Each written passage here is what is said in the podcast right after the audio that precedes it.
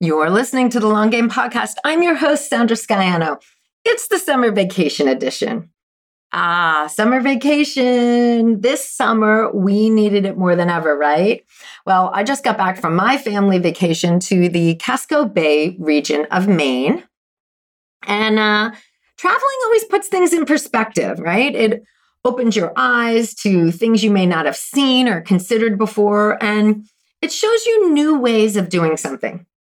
While in Maine with my family, you know, I had some ideas that relate to business. And I'm going to say one thing that I love about my husband is that he totally indulges me in these type of conversations. Um, if I mention something about, you know, the business system of the brewery that we're enjoying a beer at, you know, he dives right into the analysis with me. So it's good to have a partner who will talk your talk sometimes. And the craft beer culture is really strong up in the Northeast. You know, it's a fascinating business model and one that I totally appreciate, from the product that they create to the artwork on the labels to the design of the spaces. I mean, there is so much architectural design and interior design going on there. You know, brewery culture is, you know, a modern art-filled communal experience. I just love what they're creating there. And since we visited a few breweries along the way, it was in part a catalyst for some of the thoughts I'm going to share with you. And so today I'm sharing some inspiration from my family travels. The long game is the story behind the story, vacation edition.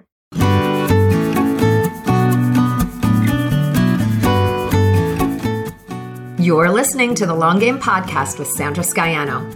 In a world where everyone is doing, it's easy to get lost in a sea of comparison, secret tricks, and promises of overnight success. The long game is my approach to business, the actual day in and day out philosophy that you have to show up, you have to do the work, and there's no quick fixes for long-term success. I'm a web designer, digital strategist, and energetic thinker, and I'm here to share the process and lessons I experience with my clients daily who are going through the same struggles of building a business as you are. We'll hear from successful entrepreneurs sharing their long game strategies, and I'm fun, so we're going to have a little fun along the way too. Thanks for being here. Let's get to today's episode.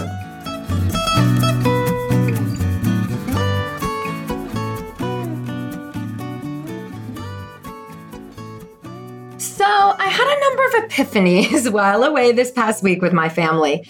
You know, it was a vacation where I didn't open my computer. You know, I brought it. Definitely brought it, but I really took a break from it. You know, we spent the week in Maine, and I was finding inspiration in the sea air and the rocks and, you know, going out on the deck every day and overall just looking wilderness and water. There was a bald eagle nest in the trees near us, so I would see bald eagles fly by, and there were crows. Of course, I couldn't get rid of the crows, right? They came to me um, during my vacation and really made themselves known. I'm sure they're there all the time, but that was pretty cool too, to have that. And, you know, we just spent some good family time, you know, eating and playing games. And it was different than the family time that we've had the past two years, being stuck in our house together and having to function in those ways. Like, it was just nice to be relaxed the whole time. You know, my husband and I were talking on the last day of our trip about, like, oh, you know, this was good. This was a successful trip. And, you know, I had said that I laughed till I cried so many times this week. And to me, that is a measure of a good holiday. So there you have it. But our time together sparked thoughts and ideas for me. You know, it also brought up a memory of a story um, that I heard years ago that seems really fitting to share here, and I think you'll appreciate. It's the story behind the story. In that concept, it's like, we don't really know what was going on because we were only told this story, you know? So we don't really get the inner workings of everything. So I love that concept, and this is the perfect story to share for it. So, okay. So, you know, I want to start out by saying, when you're traveling, you know, it's common to say, hey, where should we eat? What should we do? Get some recommendations. But even if you have been to a place before, ask for recommendations. You know, I consulted with a friend and podcast listener, hey Beth, shout out, who gave me a few recommendations. She knows the area well, her family's from there, and We did two recommendations that she gave me, and they were so on point because she knows my family. She gave me ideas like, the kids will like this, go. And they really did. So, you know, even if you're, you've gone to a place many times, like, do not dismiss talking to other people and getting recommendations. I don't think I would have found these places had I not asked. And I also did some research before, which before I left, which did not uncover either of her recommendations. But because I researched, I had found something that was a highlight and was a real point of our trip. So I just want to say, ask for recommendations. Go do that. Okay. So one of the other things that really hit me over the head one day was we had gone to a water park, which was one of the recommendations. This water, there are all kinds of water slides and things like that. And it was cool. It was like a small, very family-oriented. You could bring a cooler in and have a picnic and stuff, and kids were running around. And at the check-in, when you're buying your tickets, you have the opportunity to rent a locker for your valuables. And I could not help but like analyze this whole scenario. Like, this is such a daily cash boost to the business, I'm sure. You know, like, they have a few hundred lockers, and they're eight dollars each.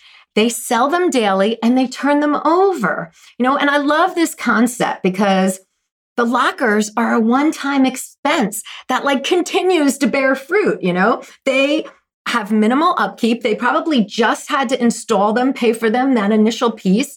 And the upkeep is really minimal. Like, they don't need anybody to monitor them. You know, maybe the managers have a skeleton key for when somebody loses their key, and maybe there's a minimal replacement cost for keys that are lost.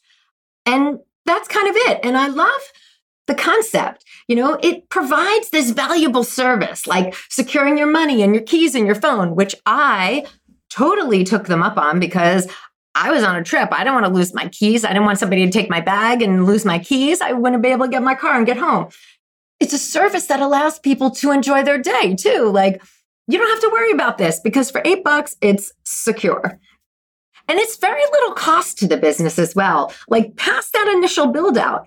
So, you know, there are so many cool thoughts to, to have about this, you know, and honestly, these lockers have probably put somebody's kids through college. That's, you know, over the years, right? It's a seasonal business. So, you know, this becomes an added revenue stream and an opportunity for this business to maximize what's happening at the park. You know, I love that the marketing was so simple as well. Like, when you buy your admission ticket, it's like an insurance policy for your good time, and it's not pushed. It's just like, do you want a locker? Yes or no, you know, and it is, it's not unnecessary. Not everybody probably takes them up on it. And it's just an add-on offer. So I love that, that whole concept. You know, if you are a season ticket holder and you come to this water park all the time, you might be like, oh, I put my key to my car on my tire out in the parking lot and I don't spend it. But me, I'm visiting. I'm definitely buying that. I love that idea of this revenue stream coming from extra minimal upkeep. And it probably adds, you know, several thousand dollars a week to this business. I mean, they have people coming in. I mean, they're open seven days. I would say that's a good chunk of business. Let's say they're making a thousand bucks a day on lockers. Like, that's a real added boost. And it got me thinking, like, what can we do for our businesses that you build out once, minimal upkeep? You know, that's the whole idea with courses as well. I mean, you want to upkeep your course, of course, but sometimes you can just build one thing out and put it up for sale. I love the concept used here of add-on. It's not a push. It's not a heavy marketing push. It's just an add-on. Would you like it? Would you not like it? Okay, boom. That really got me thinking. And I said, God, these guys are so smart as they're doing their seasonal maximizing. You know, they also had each, um, water slide has a different apparatus. So certain ones have tubes that you go down on, certain ones have mats, others you go down without anything. And so they have piles of those things you can just take when you, you're ready. But if you want to use a tube to go in the wave pool, you need to purchase that. If you want a double tube or a triple tube, you have to purchase that. And those things aren't necessary for fun. They're not necessary to come in and enjoy the park. but they're an additive. And I bet they make so much money on the additives, even the food thing. Like they're selling chicken fingers and fries and sodas and all of that kind of stuff, but you can bring in your own food and they tell you bring a cooler. So it's not a hard sell, but it's there. And I bet they make a good amount of money on that kind of stuff. So something to think about. So the next business thought on our trip came to me when we were at the Topsham County Fair. And it was the last day of the fair. We were lucky to catch it. So we went and it was a hot summer day. You know, like I can imagine the locals really look forward to this because it's a five-day county fair. They bring in rides, there's farm animals, there's all kinds of contests like, you know, the agriculture contests and the art contests like quilting and crocheting and all sorts of things like that. They have a midway with rides and games. I mean, it's a five-day extravaganza. There was also a demolition derby, which for my family, that was the highlight. My kids had no idea what that was. So it was an introduction to some pop culture and some stories for them. And it was, for my husband and I, we were reminiscing about Happy Days. And I had to pull up the episode on YouTube and rewatch it where the Fonz was in the demolition derby against the Malachi brothers. Okay. Now you know, we've gone all the way deep into the pop culture piece for me. But there was tons of people watching there. You know, everyone is out. They're all coming and supporting. And one thing that we noticed was that ripped jeans are really in here. Girls, teens, women, they were all rocking their ripped jean look in the summer sun. And it's like this craze has taken hold in this little corner of the world, you know, and that was my thought. Like, capture your little corner of the world. It doesn't have to be the whole world, right? There's enough people in every community to support a product.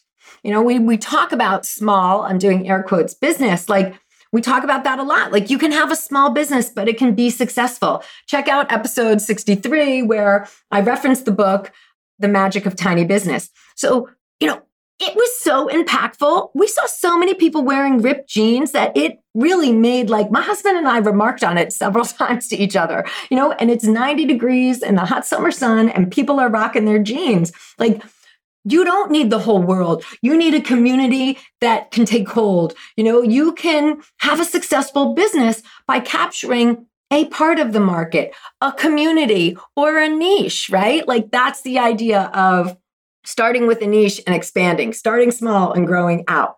So more business insight from Maine. Okay. So the next thing I want to talk to you about is the story behind the story concept. While we were away, we visited the Androscoggin Swinging Bridge. And I found this while doing some pre-research on the area. And I love like history and I love like the stories surrounding this. So it ended up being even cooler once we got there. Okay, so I'm linking to this bridge in the show notes so you can see it. So the Swinging Bridge is a suspension bridge that was built in the eighteen nineties. And the bridge enabled mill workers who lived on one side of the river to access the mill on the opposite side of the river to get to work. Much easier. You know, they didn't have to go around to like the carriage walk thing or walk on the carriage bridge. They could walk on a pedestrian swinging bridge. So, you know, it's a really good sized bridge.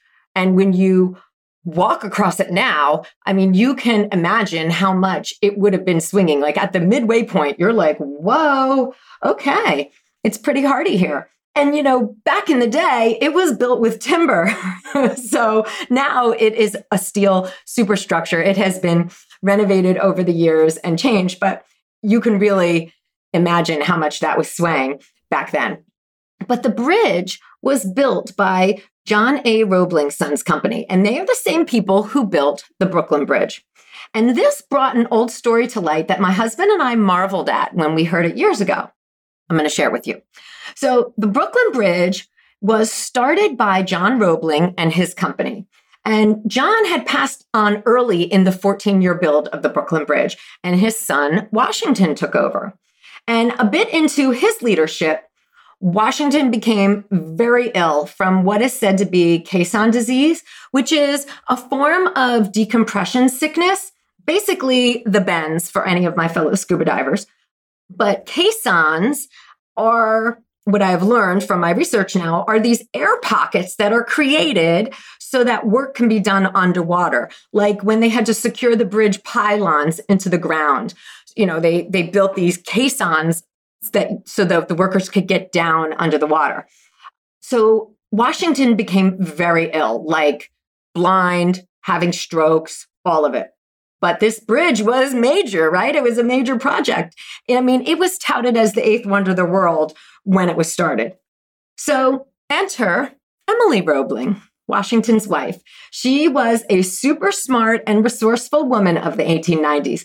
And she starts going down to the bridge construction site as Washington's representative. And this is a quote from the Wikipedia page about her. As the only person to visit her husband during his sickness, Emily Roebling relayed information from Washington to his assistants and reported to him the progress of the work on the bridge. So she was a little back and forth.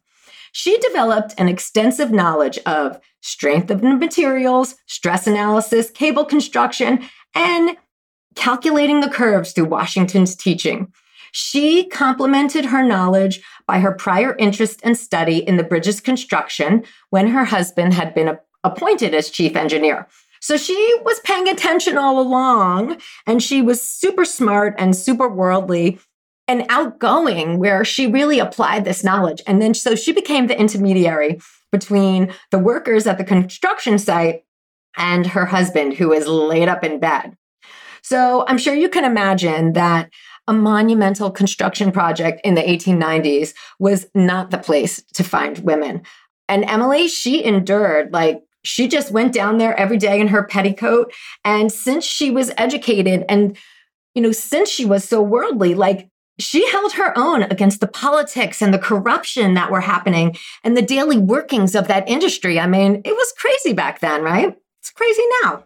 So Washington, her husband, never recovered. And Emily saw through the completion of the Brooklyn Bridge over the next decade as the chief engineer. And in fact, she kind of made a way for herself in this industry. She was the first person to cross the bridge. Once it was completed, she took a carriage ride holding a rooster, which it was rumored to be good luck.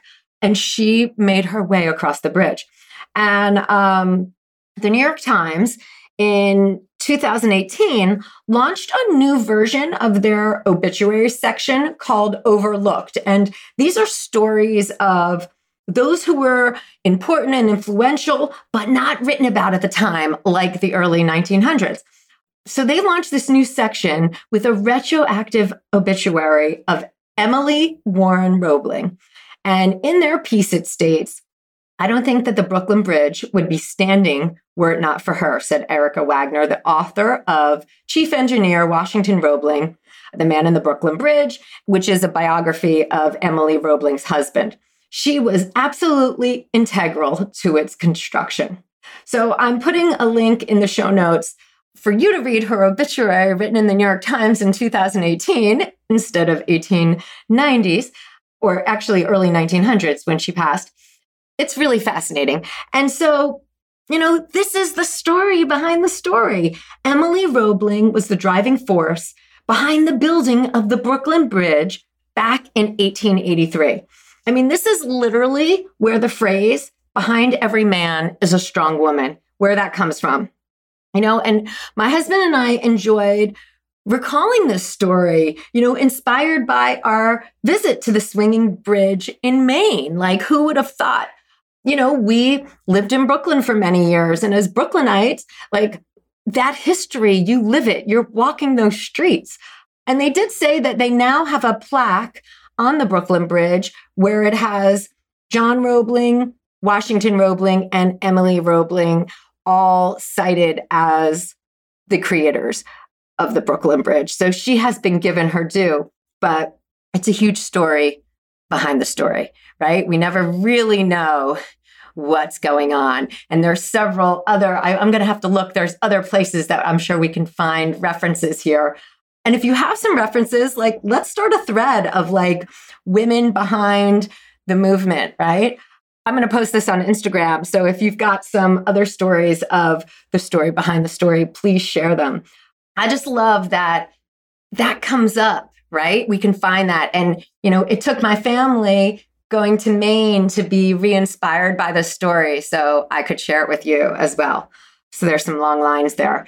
Okay, great, guys. I'm going to head out. Thank you for joining me this week. If you love this story, share it with someone. Leave a review. Let me know what you're thinking, and I'll see you next week.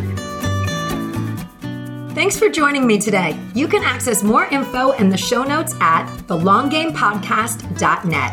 If today's show connected with you in some way, please share it with your friends or hop on iTunes and leave me a review. Until next time, keep playing the long game.